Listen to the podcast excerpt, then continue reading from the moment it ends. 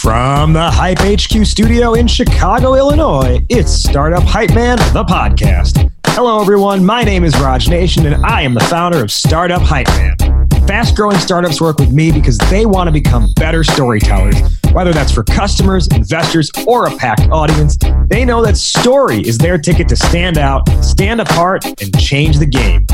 And this podcast here is where I talk with entrepreneurs and leaders in the startup ecosystem, ranging from scale stage to early stage, as they share specific strategies that they have executed to stand out across three specific areas sales, marketing, and people. Before we begin today's episode, remember you can head to startuphypeman.com and subscribe to the newsletter that doesn't suck. You'll get new podcast episodes and timely reads written by me, but also helpful articles from around the web and a notice of upcoming pitch competitions. All right, let's dive in and hear how today's guest is changing the game. Ladies and gentlemen, making her way to the microphone from Charlottesville, Virginia, and currently residing in Chicago, Illinois. She is the CEO of Jellyvision. Please welcome Amanda Lannert. Please follow me everywhere. please, please, please introduce everyone and all things like that. Hello. How, how about your next like all hands meeting internally? Just like pipe me in like on the conference call right before you start. Hilariously, it'll be met with like a smattering of like polite applause because like, oh, here she's gonna talk about our numbers again. good. Well, friends, foes, ladies and gentlemen, she is Amanda Lannert, as I mentioned, the CEO of Jellyvision, and she's really been a key figure in driving the company since it was founded in 2001. At this stage, she's focusing on company strategy, uh, improving processes to scale operations, partnership development, furthering customer acquisition, and more. Jellyvision serves more than 1,500 clients mostly within the Fortune 1000 through their product Alex, which is an employee decision support platform. And in 2019, 18 million employees and $120 billion worth of healthcare premium decisions were entrusted to their platform, their product, Alex. Today, we are talking about a very interesting topic that might be on a lot of your minds, and that is the idea of the pivot, which I don't know if anyone knows this better than Jellyvision and particularly Amanda. Amanda, our topic today is pivoting from agency to SaaS. High level. Why is this on your mind? Why is it important to you? I think it's important to me because it's one of the the things I get most sought out for counsel. Like, how did you go from just paying the bills one customer at a time to having a really scalable business? Where you know the fundamental reality is, uh, oftentimes when you're in a business, you want any dollars, just dollars to stay alive. And then you start to realize not all dollars are created equal. There are some dollars that are in fact more valuable than others. And and Jellyvision has gone through, you know, many, many lives, but one of the one of the things we learned is that SaaS is definitely more interesting, more scalable and more valuable than, than not SaaS. And there are many, many lessons learned about how we sort of changed and and and became the company that we are today, which I'm happy to try to share. We're going to dive a whole lot more into that as our conversation unfolds. Before we get there, let's learn a little bit more about Amanda, the woman, the myth, the legend, the goat herself, as she looks inside, like, what are you talking about, me? So, uh, Amanda, I'm curious, how many siblings do you have? Or maybe the answer is zero. And how do you feel that shaped your um, ability to create relationships? I have uh, two and a half siblings, uh, and I grew up. Uh, I'm 14 months apart from my older brother, uh, five years older than my younger sister, and my family is geographically really dispersed. My sister's in LA, my brother's in Nashville, I'm in Chicago. Like we we live like we don't like each other, but my siblings are are some of my very favorite people on the planet. Uh, I am the least successful of my siblings. Uh, my brother is a Grammy Award winning country music producer. My sister is an executive in a, a content, media, and content. And they're hilarious. And, you know, my sister is my best friend. Uh, so family is very important to me. I like noise and fracas in my own family because of the family I grew up in. Uh, but definitely, it's really nice to have blood relatives that you actually like. And I, am very lucky in that way. I've been very lucky with family in every aspect, in every angle uh, throughout my life. So that's really interesting that you say you're the least successful of your siblings. Uh, it wasn't always the know? case, but the jerks totally passed me by. just like I was just like, oh. What do you feel then you've maybe gleaned or learned from having a brother who's a Grammy award winning producer and a sister who's a award winning uh, creative producer? Like, what do you feel you and a creative executive? Like, what do you feel you've learned from them, even though they don't do the same trade as you? Yeah, my brother is the greatest entrepreneur I know. You know, my dad's a doctor, my mom was a nurse, turned stay at home mom, uh, turned sort of like various careers in business. But we, we had parents that kind of knew what they wanted to be and then stayed in that lane their whole lives. And my brother was a guy who was at the University of Virginia, dropped out to my parents' great dismay. And we're a family of like, you study, you get the best education you can. And this guy drops out of school, ends up in, at a school called Belmont, which is a country music Christian school in Nashville and then ends up sort of mixing and engineering music and, and started to save money where then he could build his own studio and then he started producing and now he owns like a, a, you know a publishing company and just like constantly innovating constantly using technology but like relentlessly doing only what he loved and he made it work so he's one of those guys who says with a slight southern accent I haven't worked a day in the last 25 years, even though he works his butt off because he like he loves what he does, you know, really just pursued his passion.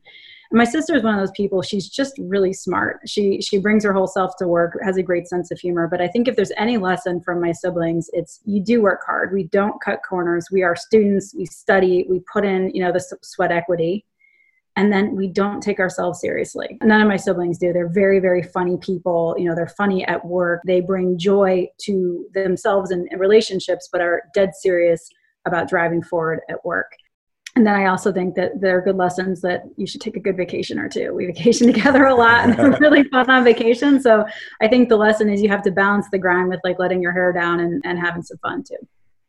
That's it. Balance the ground with letting your hair down. Was that an yeah. intentional rhyme? No. Tell your brother to recommend that one of the artists that he works with put that in a lyric. That sounds like a perfect lyric in a country song. Girl, balance the ground, let your hair down. And that's my country music accent. there you go. Let's talk for a second about you mentioned, you know, that idea of taking the vacation every now and then. Kind of like broad view, what's your perspective on work and how work should be treated? And, and in fact, maybe a more pointed way I can ask that is do you believe that your work should be your passion? So I think it helps. Um, but my aspirations are sort of a little bit simpler. I want to do work I'm proud of with people I like and respect. And I know that you're supposed to say, my goal is to fundamentally transform the world in X, Y, and Z ways, or I'm relentlessly focused against like sending a rocket to Mars or, or, living on Mars or whatever the case is. But like, I am someone who really is driven by doing work I'm proud of with people I like and respect. And that's been sort of the theme of like pursuing people. And I can really find anything interesting if I spend enough time doing it but I also am a, a, definite sort of the student mindset because of the way I was brought up. Like I like to learn, I like to grow, I like to look for patterns, I like sort of pick up new things, and I am willing to do the work to teach myself. Like the Google is amazing. The stuff you can learn on the Google is, is crazy. So I, I don't think you necessarily have to say what I care about in, in isolation has to be what I do. But I think you have to learn how to have curiosity and work ethic and be able to set goals enough that you can get passionate about whatever it is that you're doing. Really, anything can ultimately be interesting, can feel important if you work with people who have passion and, and intensity and, and, and set goals and achieve goals and celebrate it. Like so i don't i don't think you have to say you know what i really like is watching netflix. And therefore if i don't have a career watching netflix i haven't lived my best life. Like your career could be in like grocery store supply chain logistics. But if you do it with people who are constant self learners who get better and better and can celebrate that man you can have a great career doing anything. And i also think you know uh, about careers i spend a lot of time thinking about what creates energy which sounds much more new agey and bohemian than i am but I do think about what are the things I do that create energy and sort of pursuing that. And then what are the things that like take away energy and trying to delegate those where I can so that you know I, I, end a day and I'm still thinking about work and that's okay versus thinking about work because I'm in a tailspin. I, I, think about managing not just time but managing energy and and making sure that you know I get revved up at the end of the day versus exhausted. I like that energy talk. And if you want to get bohemian, I can bring out the yoga teacher side of me, no problem. You mentioned, you know, like people you care about. And I, I got to tell you this quick story, and it's a sort of a confession to make here. So this year, this past year, notwithstanding because of COVID, the previous three years, my rec softball team has played the Jellyvision softball team like every year. And I, it was like two years ago, I think. I was trying to figure out what's a way I can heckle this team, like from the field, because I, I, you know, I just like crack jokes and try to like get get them to like laugh while they're swinging the bat. And and they have no idea who I am, that I am like operate in the tech world or anything like that. And so I go, uh, when your team was batting, I go, "We want a batter, not Amanda Lannert." and they were like who is this guy? How do you know who our CEO is? and they're like, us too. same, same here. No, I uh, the Jellyvision. This is it's kind of a it's not Jellyvision. I wouldn't say that we're the lovable losers, but our softball team was. The softball team at Jellyvision had a reputation for sucking and being so nice about it always good sportsmen and women, always pleasant on the field, always polite, always you know laughing and having a good time. But like we lost every game for more than a season in a row. And I remember when we finally won, I was kind of sad. I thought it was like it's one thing to be a good sportsman when you're like the best, you know, in the planet. It's another thing to have like character when things are hard and when you're like, oh, here we go again, let's lose again. Uh, and so I did I did have uh, I do have a lot of love for like the lovable losers of, of of of yore, and now I think we win you know as much as we lose, if not sometimes more. We made it to the playoffs a couple times, and you know I went. They were always super fun to play against. Yeah, your team was the you don't know Jack team, and there was also like the Jellyvision Part Two team, and I thought it was really funny. It was like when uh, after like doing that heckle a couple of rounds through, they were like, "So like we're hiring. Do you want like a job application? Because like maybe we could use you." So maybe speaking to like the character and the niceness, they definitely were exuding that, and we're also always happy to offer our team their beers. Yeah, so nice. Yeah. Now I'm really lucky. I work with really nice people. Uh, yeah, and, and I can totally tell that, and that's probably perhaps is what sort of like the pivot. So you know, you mentioned at least with the softball team, you had some really hard years of losing a lot. Maybe let's let's talk about a little bit of the hard stuff now with our main topic, which is this idea of pivoting from agency to SaaS. I'm at least semi familiar with the Jellyvision story, but maybe you could just do the hyper like speed version, talking us through like the Jellyvision of old and yeah. the product you sold and who you sold it to versus the Jellyvision of today that most yeah. people are familiar with?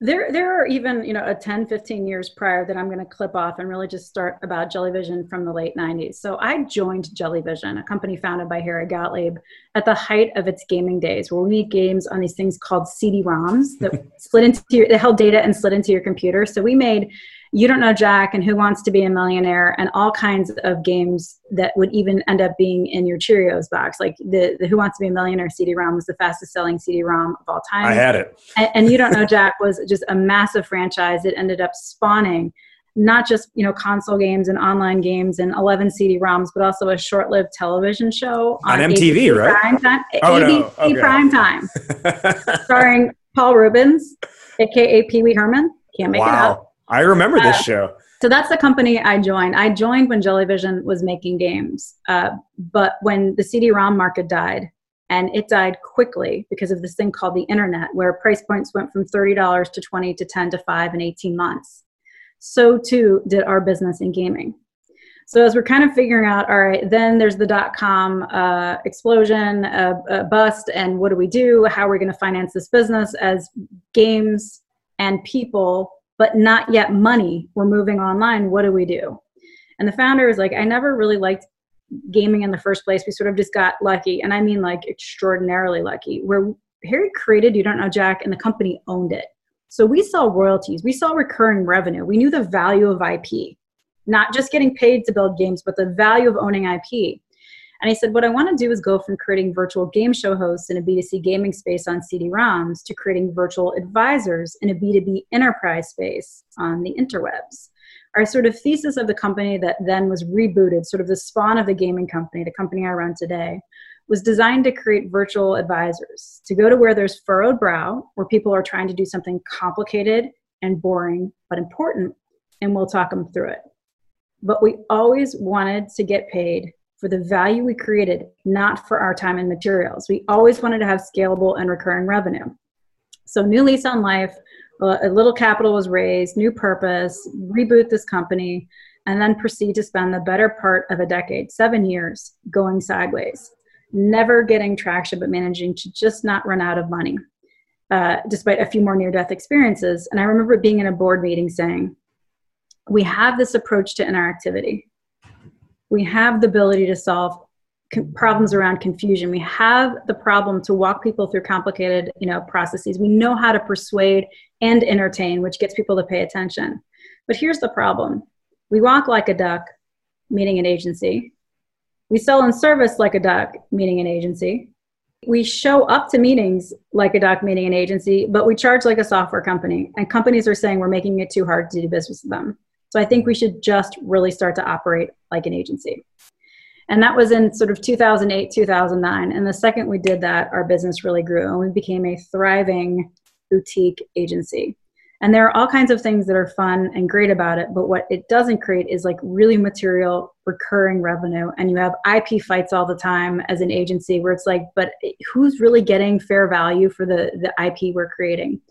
And so it wasn't until Alex that we finally landed on something that we could create, we could, own, and really created a scalable recurring revenue, which is the Alex platform. But I really want to talk about what we learned in that agency time and how we were able to get to Alex, which is a very different business.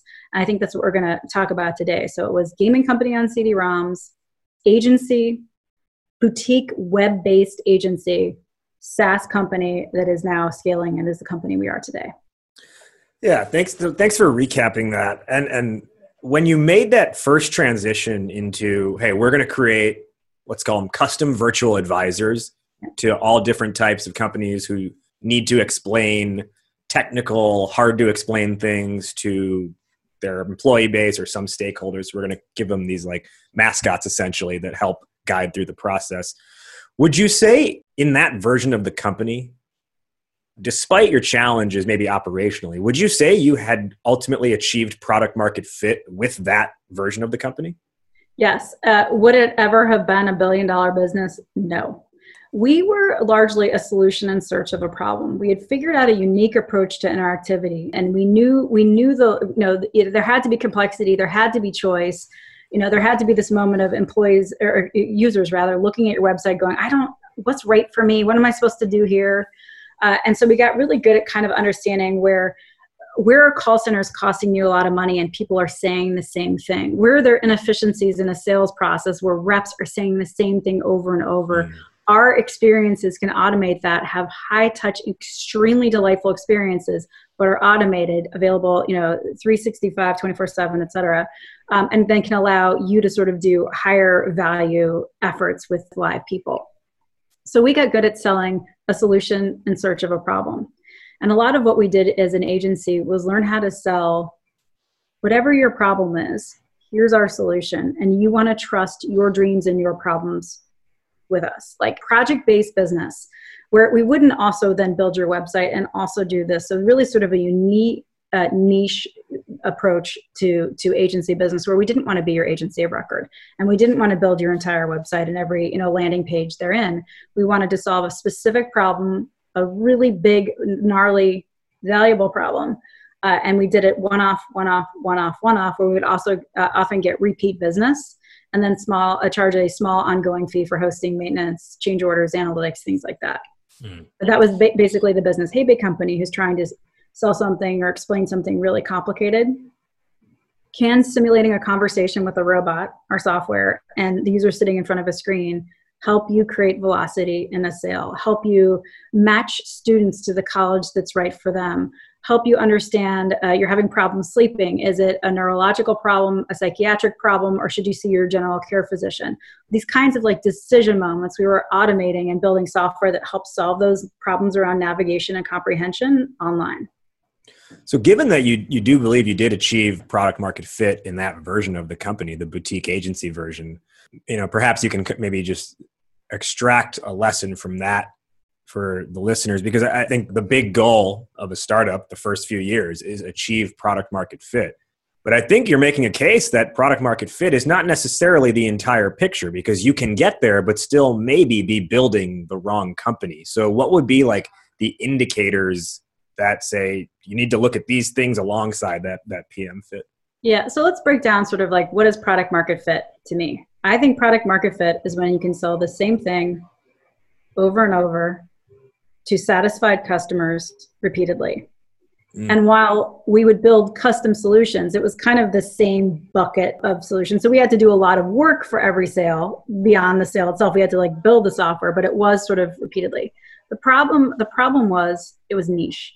It was never going to be a big business.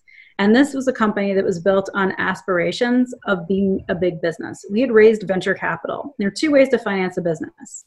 Two types of VCs, in fact. One, venture capitalists. Two, vested customers. We could have stayed a boutique business that's just happy to pay the bills, happy to have employees, but there was there was you know aspiration for impact, for scale, for outcome, for for like not just you know having a ragtag band but to like do something big and meaningful. So once you cross the line and become venture backed, you you make a deal. You get some capital to, to spend, you get to hire more people, you get to try new things, you get to innovate with business models and take more risks. But there is expectation of growth and outsized return that doesn't allow for success to be measured as a boutique business that pays its bills years after year because that's what we had. There was an expectation, a, a hunger to say we want to get paid not for just you know our salaries, but for the value that we create. We want to be able to create, you know, something of massive reach and impact. We don't want to help some. We want to help lots. And it's really, really hard to do. Like one of the challenges, I mean, agencies are struggling right now. Professional services firms are struggling because the more you grow, the more risk you assume and the more you need to fill the coffers with work just to pay bills and then to grow more you're assuming more risk. And then it becomes a sort of endless cycle of like never having like real capital to innovate because you're always having to like fill top of funnel with more projects. Um, and and we wanted to be able to create something that was more scalable that we could win based on the value we created versus just having to do more work more work more work more sort of mm. billable hours. Um, uh, the, the risks of being able to sequence projects to have you know the right customers lined up at the right time wasn't like the most interesting problem to solve. People solve it. We solved it. We had a, a meaningful agency business. But having owned intellectual property like having owned you don't know jack and have gotten those recurring revenues that got us through bumpy days. So there's got to be a way to create a better tail for the business where we participate in the value we're creating and that's what ultimately drove us to Alex. And it's just a very different business model, uh, sort of different ethos and different P&L, like mm. different, different growth. It's just, it's just easier to grow once you have project market, product market fit with a SaaS business than it is with a services business in my experience. Yeah, I'm, I'm really glad you shared that because it's it's something that for me personally, you know, as a small, you know, one two person agency right now, it's something I constantly think about, which is growth is dependent on more time put in yeah. Uh, right and more projects not necessarily on repeat value of an existing asset uh, or, or, recurring value of an existing asset do you think there's any room here for um, so one of the phrases i like to sort of pontificate on is there's product market fit but perhaps we should be instead or in conjunction with looking at this idea of problem market fit now, you said initially you were a solution in search of a problem, and I'm just curious to get your reaction to that idea of problem market fit being, you know, one of the pursuits. I think I think that's a very interesting shift because as we've become a SaaS company, rather than saying we have this form factor that we use to solve problems, might it apply to your problems? We have now said we have customers that we deeply, value, appreciate, and want to really help make more successful. And we're shifting to saying, what other problems do you have that you're prioritizing that you need help with? And our solutions are evolving away from the one form factor because our sort of North Star is no longer this sort of approach to interactivity. Our North Star are now our customers and their problems. Mm-hmm. And we are being a lot more fluid and flexible about using our powers and the talents of our people to serve problems in more creative and more flexible ways. We, in the last year, have shipped two new products that have nothing to do with that robot simulating a conversation with you, um, interactive conversation. We've built, you know, web apps. We built chat features. We, we really are, are, sort of North Star or the axis against which we move right now are customers and the problems that they want help from us to solve and we're using the best approach possible understanding users and their mind frame and their appetite for spending time and how they best learn like that is now we're being a lot more flexible about it because really our approach to interactivity was our differentiation as an agency. And now our unique ability to solve problems in healthcare around benefits confusion is is our sort of you know focusing lens moving forward it sounds like you're really looking to the customer base to drive the innovation of the company as opposed to saying, here's what we think would be best for these customers. Let's layer it on top of them.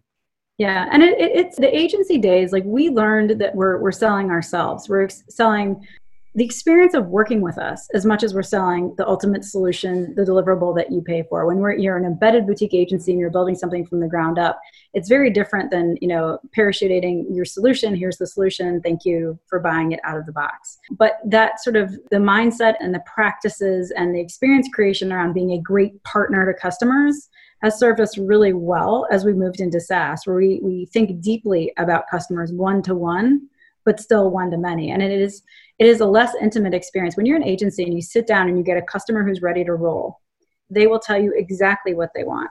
They will tell you exactly what they need. They will tell you exactly what they'll invest for X, Y, and Z. And it's much, much harder to listen at scale. Now we have, we have almost 2,000 customers this year. It is much, much harder to listen intimately at scale. And, and that's, so sorry of my dog. Um, Killer. Okay.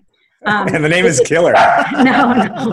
Her name is Lola, but she is defending my house right now. So I'm sorry. I'm sorry. So 2020. This um, has been years past. This has actually been part podcast, part dogcast. Uh, we did one in someone's home one time where the dog was just like all over the microphone for the whole episode. So this is nothing new. uh, crazy this just happened. I just did this. I was like, kids, I'm being recorded. Please, upstairs. Thank you. Not now. All right. SaaS. Yes. so we were talking about sort of the idea of the sale and the sale process that you were noticing where like listening is different. Yeah, and, and just let me try to give you an example of what I mean by like the experiences we used to create. So, so much is like getting to know your customer, getting to know their teams, understanding their hot buttons, how they make decisions, how to get something approved. And, and we've brought that sort of notion of, of experience creation into how we sell at scale, where you have less time and there's volume. You know, reps talk to two, 300 customers a year instead of two to three customers a year. Like it's just a mm-hmm. very different level of scale. But we still try to remember those lessons of like how to curate delight so, for example, back when we used to be able to leave our houses and not have our dogs interrupt meetings, there was this moment of where you'd walk into someone else's office and you would be setting up the presentation where you're trying to put your best foot forward, but you have to futz you're futzing with their Wi-Fi or you're futzing with their projector, or there's just this moment of like awkward, you don't know me, and it's this awkward cover. And so we sort of said, understanding that our our job is to make people like us and trust us, to have them let down their guard so they'll tell us the truth, so then we can actually be helpful we created this placemat that sits in front of everybody who's a participant in the meeting. And the placemat does a couple of things. First, it has the name, job description, and a little brief bio about everybody in the room. So you know you do that moment of introduction and then you instantly forget who everybody is. we solve for that. The second thing is we have the agenda. So it's really clear about why am I here? What am I doing? It's very clear. And then the third thing is there's like a connect the dots, like doodling sketch pad. So as we're futzing, we're like, we got you covered. We do the connect the dots figure it out and it's it's fun to see people you know be fun and do it where you can have like a c-suite you know executive at a really big company like oh i see i see what it is and and playing along because it is one of the most forgotten facts in business that goes from services to SaaS. Most forgotten fact in business is that we're all human. Yeah. Companies don't buy from companies, people buy from people.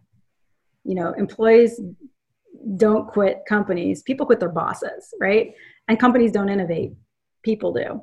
And when you're an agency and you're working deeply with one customer at a time on exactly what's troubling them in the most custom of ways, you learn a lot about about company structure and and how what people worry about at work and how things get done and then you can bring that into SaaS and scale it in these sort of like moments that that are authentically felt but less manual labor than mm-hmm. than an agency is and that's sort of an example of you know how things stretch when you when you really start to go from you know 2 to 200 3 to 300 which is what happens in SaaS yeah i mean i i love that sort of personal story you share the, the, the ability to like add the personal touch there. It's something I'm a big advocate of. I'm always talking to my clients and the quote unquote community at large about the importance of like having some level of like entertainment or being able to delight them in a specific way. And oftentimes, like, you know, some pushback I'll get is, oh, well, we sell into enterprise blank and they won't respond well to that. And I'm like, do you really think just because this is their job, they don't also go home and watch Netflix? they don't also like have kids they don't also like to you know go for a bike ride on the weekends like like you said they're still people at the end of the day and and i think what you just mentioned there like with the little doodling sketchbook thing like i mean you're you're essentially saying at the end of the day i mean if you have a ceo of a major company engaging in that there's still a little bit of kid in all of us that can be brought I'm out gonna, right? i'm gonna i'm gonna pile on to that because i actually think it's so important we our core business we're selling dreams. It's opportunity but we've we've entered into a new vertical that is largely sold by rfp so we're constantly put into a grid with excel spreadsheets things. And back in our agency days we had been told that we have to do an rfp and we're like we have a really unique solution. There's literally no one who does what we do but fine we'll put it into this rfp template. And one of the questions was uh, drop in your financials. And we understand what they were asking was can you prove that you're solvent? You can prove that you're not going to create a big problem for us with going out of business but we were privately held. Our financials weren't as good as larger companies. We did not want to post them. So instead we said we understand that you are looking for assurances. That we have a very long track record. We have investors. We've never been sued. We you know sterling reputation but we can't share our financials. So instead, we're going to provide something really valuable, which is like a project manager's grandmother's marinara recipe and we pasted a marinara recipe. This is a financial services company that is humorless. And we pasted this recipe in. And it's the whole thing. So we go through and then we're like, fingers crossed, but we, could, we couldn't just say we cannot provide. We, we wanted to provide some context and then we wanted to humanize. You want to know that we're trustworthy. Mm-hmm. We're showing you we're a bunch of people here who are going to take your business really seriously, and and we have grandmothers. Like we have grandmothers. Like this is this is not a fly by night you know group and not only did we win the business, but the procurement officer said, This is the first time in my 30 year career I ever laughed. people forget that procurement people are people yeah. and they're bored. Don't be boring. You know, one of our core, you know, core values is uh, evolved into make work interesting to be less sort of like, you know, aggressive and don't be boring, but mm-hmm. really important. It's like when you're selling to people, they want to work with people they like. And if you have a chance of being competent or competent and funny, 97.8% of people choose the latter. So you might you might as well make it fun. There are all kinds of reasons from a behavioral science perspective to be funny. And and those lessons learned when you're selling one to one and you see their faces and hear their voices and get their reactions, we have brought it into an environment where you don't have that kind of intimate exposure to every customer even though you want it. You just there's not enough time in the day and the way selling and buying happens is different but we don't we don't forget those lessons that come from sitting at the knee of valued customers and working with them for months on end.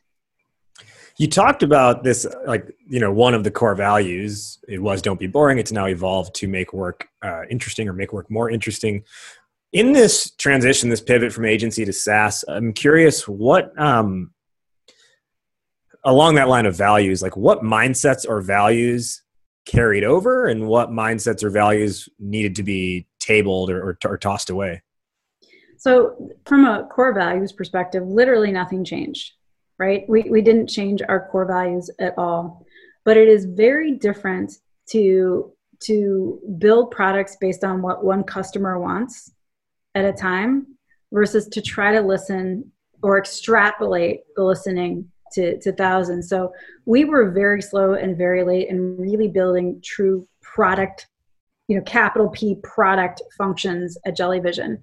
And a lot of our, our sort of the transition has has caused not just technical debt where you're used to doing things once and then as long as it stays live you're good versus saying this is something we're investing in that's going to have like 3000 customers on it and it needs to have legs and it, you can't you know bury the bodies all over the place and not create a problem or you have to you know really think about technical debt but we had you know process debt and org debt where we have to think about you know how do we have a vision that is ours and make sure that vision is valuable but it's not what do you want us to build and what do you want us to build it's like what do we as a team think is going to solve the problems plaguing our customers and then how do we connect the dots so that customers understand the value they're going to get versus you tell us what to build and we'll build it. One of the biggest problems I've seen in companies that go from services to um, SaaS is that salespeople don't know how to say, no, we don't do that. In an agency, you can build whatever you want. Yeah, and here's the price tag. You want that, and here's the price tag. If you if you don't have salespeople able to sell within a box of we don't do that, we're not planning to do that, and here's why, um, and I'll say one seriously amazing thing about Jellyvision is our salespeople have always been able to navigate. If we don't do that, I'm not going to promise it to you to get the sale. Here's what we've invested in. Here's what our solution does. It doesn't do that. It's not going to do that. But we are really balancing like how to solve the big macro trend problems around healthcare versus this one little niche thing that you want or we figured out ways to allow customers to put their fingers on the product without creating technical debt. But one of the biggest challenges is when you go from that small customer base where you're really consultatively selling and really building them exactly what they want. And large customers expect customization. Large customers, right? I write big checks, I get exactly what I want. There, there's an expectation you have to fight. And that's probably one of the biggest mistakes the companies make as you start to get to scale. You have to be less specific or you will be plagued with technical debt that will bring you to your knees in four to five years after four to five years of growth and i just i just want to give recognition i've seen it in other companies i've not seen it jellyvision because our, our reps have learned how to say with all due respect no it's not what we do and here's why on that note how has your team maybe altered or navigated the difference in the pricing conversation because as an agency in a way, pricing is very much this like concept uh, that can always be modified. Whereas when you're selling a product, I, I think it's it's it's a different sort of scenario where there is an idea, uh, there's a set price on something, but depending on company, depending on the salesperson, they also view that as a sliding scale, but but in a different way because they're just like, oh, if I discount, I can get it. Versus, well, sure, if you want to do this, we can add scope, we can reduce scope to meet your needs. So, how does the pricing, or how has the pricing conversation differed? I think there's sort of an evolution, and it, it also matters. It's easier to grow when you're SaaS. If, if, if you're making something valuable, it is just easier because anybody you successfully work with and you do a good job for, like next year, they're there and then if you work just as hard your business doubles like that's the reality of saas versus services and there might be a little bit of churn and there might be some upsell but like the reality is if you just work equally hard year after year in saas that you know when you, the business should come close to doubling and that is not true with services if you want to grow in services you typically you know you want to grow by 10% you have to work 10% more and have 10% more people but one of the, the differences that relates to both, you know, services to SaaS, but also to scale is when you first go to market and you're teeny tiny, you're telling your story, the founder story, the vision story. And early adopters really lean in and they love, like, oh, I'm so obsessed with the problem that you're solving that I'm willing to take a risk on a teeny tiny company. And very often they'll pay you the most, believe it or not. Everyone discounts early demos and prototypes. I'm like, don't the people crazy enough to work with a high risk startup are also the biggest believers, charge accordingly. A lot of service work for us was just like, how much do we think you have? How much do you think you have? Mm-hmm. And as we've grown in a SaaS business, the storytelling is not about the founder, the vision, the why. It's about customer successes. Our social proof is now other people in your shoes that have walked before you. And our benchmark around pricing are other SaaS solutions that you may be buying. So it's incredibly contextualized very differently from us and you and how much money do you have and you know what's what's the dream vision we can sell to there is ethos of other companies. This is what they're investing. This is the ROI we're getting. And you already have these things on the roster. This is where we fit in proportionally. And it's it's not like if we think you have more money, do we charge you more? We don't. That game is over. Our job now is to show the return you're going to get for the investment in our software and how it is superior in terms of the, the magnitude of the problem, the urgency of the problem, and the value you get versus other things you could do because it's not just money. Customers have limited time, right? Focus, attention is you you are battling for oxygen uh, on the priorities list as much as you're you know battling sometimes for limited budget. Uh, and so it's just how do we hmm. fit in? Why is this the right problem to solve right now? And here's the price, and here's why it makes sense. Whereas truly in the agency days, we're like, how much money do we think they have? because we want to yeah. ask for like 10% more and then negotiate back down, but we want to we want to leave nothing on the table. It's a different strategy right now. And sometimes you charge too much, and sometimes you charge too little. But that's SaaS. Which is, and that's also why I think a lot of people mistrust agencies because they're and they hate that part of the conversation because they have to like offer up budget first before the other person will say what their stuff actually costs. Actually, an interesting anecdote from a SaaS company that's a client of mine. Um, they had a rep who was on their way out of the company and was trying to get a deal in, like right before they left, just so you know they could get the commission off of it or you know get it towards their quota for their final paycheck. And so what they did was they discounted the price by 50%. But they didn't say it was a discount. They just said the price is, you know, hypothetically, it was like the price is 20K when the price is like it's supposed to be 40K. And the sales leader was telling me, like, you know, that's a story for the books because they actually called us afterwards when the person transitioned and, and you know, we, we assigned someone else to that deal. And they said we have a we really are struggling to trust you right now because we talked to like four of your competitors and they all cost 2x of what you cost and they're giving us the same stuff. So what aren't you telling us here? Like why are you 50% less? Yeah. and the sales leader was like we have and he's like somehow miraculously we've talked them back to the table but we almost lost a deal because our rep who was leaving thought a discount was the best way to go but in fact they trust us less when we discounted or not even discount just saying the price was less was the best way to go. And and they trust us less because we gave them a lower price. So what, what's the lesson there? The lesson the lesson there is simple to me as pricing is marketing.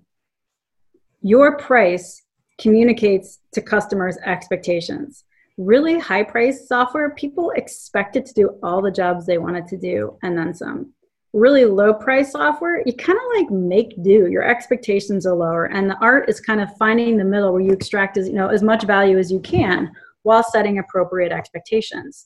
And I, I see a lot of SaaS companies in the early days charge very low rates because to them any money is a win not realizing that just because you're poor and all startups are, are, are like poor in terms of like money coming in so you're desperate for it you always have to contextualize it against what your competitive set is and what customers are used to spending. Because if you walk in and say, I'm just desperate to get this deal, I'm going to charge you 10K for something that I will eventually charge 50K for. Um, you're saying my solution isn't fully baked my team isn't isn't fully mature i'm, I'm gonna get a haircut somewhere because when i you know it, it, it's marketing it's it's an incredibly important art and science but art art and marketing uh, where you're setting expectations about the quality and, and depth of experience out of the gates about what a customer can expect. And I more often than I see startups charging too much, I see startups charging too little and potentially raising red flags about the quality and depth of products accordingly.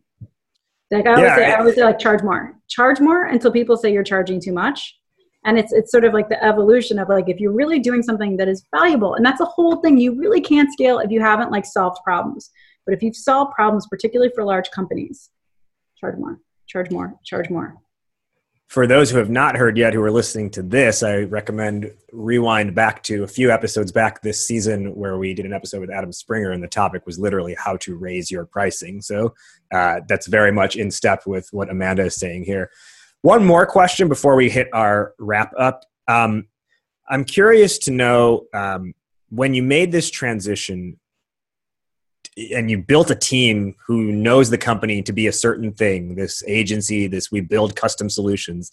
And then you're like, well, actually, we're going to become a software company. That's our path forward. That's our vision. Did you face resistance internally? And perhaps in accordance with that, were there parts as you became the software company where you were like, oh my God, this is not going to work? No and yes. Really tried to explain why. Like the reality is there can be feast and famine with services business. We don't line things up perfectly and where's the next project? Where's the next project? Oh, thank goodness it just dropped in in the nick of time. Like there's a feast or famine to services businesses that isn't super fun, right? So the idea of saying more predictable revenue, more, you know, recurring revenue, you know, better solvency, th- those kinds of things like people like yes.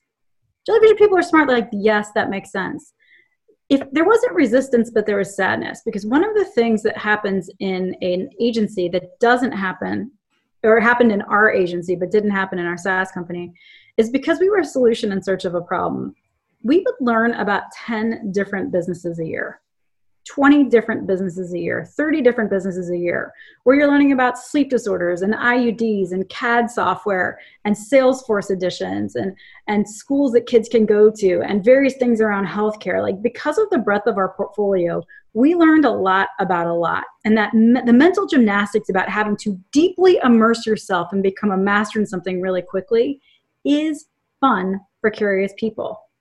And a lot of those people who just like to eat that sandwich of something entirely new once a quarter, which was about the length of our projects, once you go to SaaS, the challenge isn't like you're immersing yourself in an entirely new business, entirely new pain. It's the same pain. It's the same problem.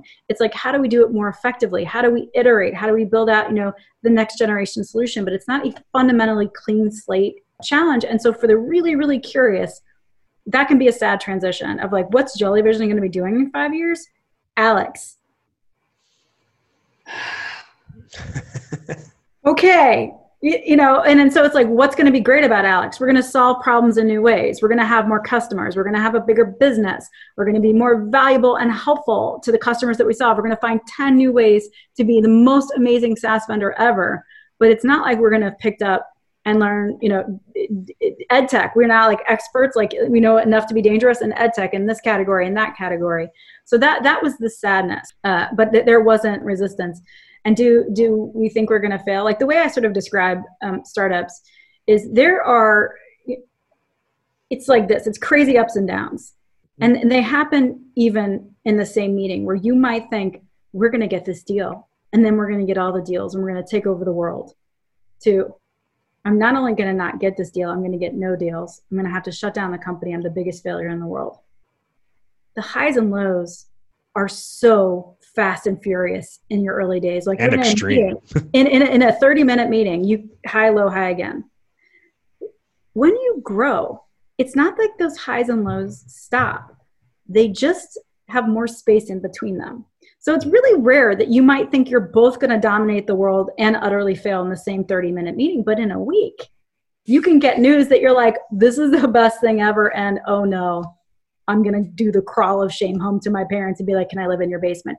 So it, it's still there. And I, I think anyone who like really doesn't worry when they're responsible for paying paychecks of other people, like to say that you don't worry, I don't know if they're like just so much of a better operator than I am or delusional but there's always worry. There's always like a new competitor where you're like ooh that sounds interesting. Mm. or a, a, change in the way things work or new technology like you know flash to html you know 5g what do all these things mean? Like the world isn't standing still. So yeah there's worry. But uh, like as long as we get the truth you know like you can't handle the truth. No we can handle the truth.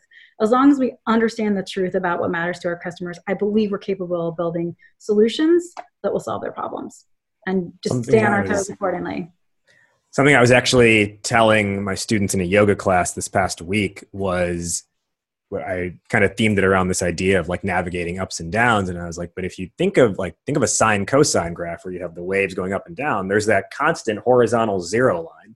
And if we look at ourselves as the zero line and the, the ups and downs are passing events, we understand we are a base in that whole process. We are the constant, and that there's like, you don't get pulled down as much. Not they don't affect you, they definitely will but rather than thinking the high will last forever, thinking the low will last forever, you understand it's like you're this constant zero line that all these things just pass through. Hmm. Let's go to our wrap up here. Where can our listeners find you, find Jellyvision, and learn more? Jellyvision.com, Twitter, LinkedIn, all the places. We're there. Jellyvision, J E L L Y V I S I O N.com. The question you told me would be the hardest to answer. Who is one person that you want to shout out? Could be a teammate, colleague, friend, mentor, advisor, investor, etc. Yeah, this has been a really hard year. It's been a roller coaster, and Jellyvision has had some very low lows and is ending on very high highs. And so when that happens, it releases all kinds of like, you know, serotonin and dopamine, and it makes you incredibly grateful. So just picking one was really hard. And so I'm going to go with recency bias. Jellyvision just rolled out a stipend, just a $400 stipend. Like, we know you're at home, go do something nice for yourself to make your home office better, whatever it is. If it's buying chips or cheese, it's like we used to have in the office, if it's upgrading your chair, whatever it is, just like, here you go, go do something to make your work home, you know, your work life better for you. And it's like, you know, all companies are doing it. It's not exceptional. It's very much what companies are doing. But an employee wrote a note to me and our chief of staff who was behind this initiative and just said, I so appreciate you taking the time to do this. Thanks for always having our backs. And I, I don't want to be cheesy. That's the word she used. Her name is Amanda Kellogg. She said, I want to be cheesy, but I just wanted to, to, to, to, you know, thank you. And that happened this morning. And I was thinking about what a great reminder of how nice it is to be nice and how positivity and optimism create positivity and optimism and that gratitude begets gratitude. She didn't need to write that email, that little note, but it like it really did make me feel all those things. And I just thought it was Amanda Kellogg reminded me that like good vibes are contagious and needed more than ever. So I want to shout out kindness begetting kindness and, and gratitude begetting gratitude and just that reminder that like putting energy into being positive and optimistic optimistic in fact makes people feel more positive and optimistic and boy do we need that now more than ever I like that amanda for bringing out the kindness and the gratitude and, and helping us remind us to be positive and optimistic and to help others in the same way. Let's go to our top one or two lessons or takeaways for the listeners based on our discussion today. I'll go first and I'll toss it to you. Topic today, uh, as obvious, been pivoting from agency to SaaS. Um, I had uh, two things that I think were key here. Um, very, like at the very beginning, you talked about how not all dollars are created equal. Uh, and I very much agree with that. So I think that's a big lesson from this. The other thing is, it seems like through all parts of this journey, communication was a huge component of it. Whether it was whether it's communicating to prospects what your value proposition is, whether it's communicating pricing in a certain way, or communicating internally here's the direction of the company, here's where we're going. A lot of these events can happen and go horribly wrong if the communication behind it is poor. And so I think how we actually talk about these things matters. Amanda, top one or two lessons or takeaways? Uh, pricing is marketing. And it's really important, especially when you're a startup and paying everybody nothing, which is what startups do. Um, you need to anchor not on your cost basis, but on what customers are currently writing checks for so that you're proportional and you kind of fit into that story versus your own story of like, my goal is to get to a million in ARR.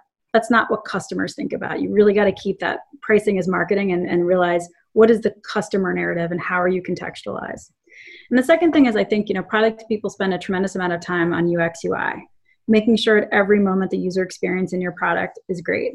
I think we should bring UX UI to the customer experience how do we buy? What do our emails look like? Yes. what are our meetings like? How do we follow up? How what do our agendas say? How easy is it to buy from us? What do our contracts look like? Are they in plain english? You know uh, do we fight you over an nda like the, it just like i think we need to do ux ux for the, for the buying experience but customers are people too right? And and and if we spent more time like curating like how do you buy? What does procurement care about? How can I take the work of getting this deal done off your plate in a way that's still transparent but helpful? Like, how can we be helpful? I think we should bring UX UI to the customer experience as well. On that, one thing that I do that many customers appreciate, but my invoices when they go out, the like the email that goes with it or that's attached to the invoice says, "Yo yo yo, it's time for the hype man to collect his dough." And you already know, so don't delay with the dollar sign scroll.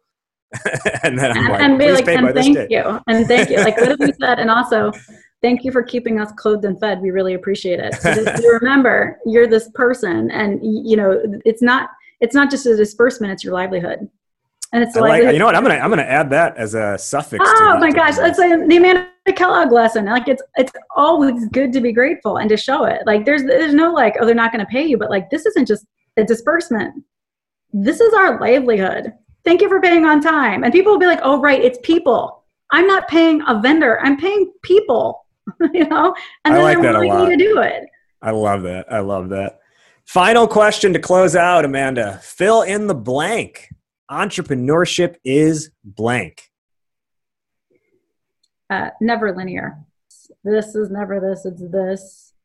Uh, so I say that to just give perspective. It's exhausting, but it's also sort of an unprecedented and incredible opportunity to learn and try new things and grow, provided you maintain a healthy sense of humor.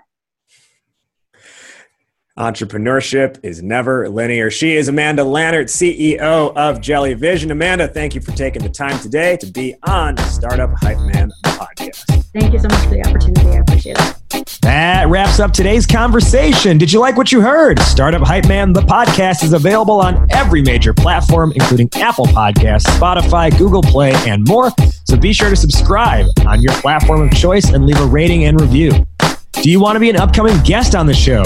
Email media at startuphypeman.com with your idea, and my team will review.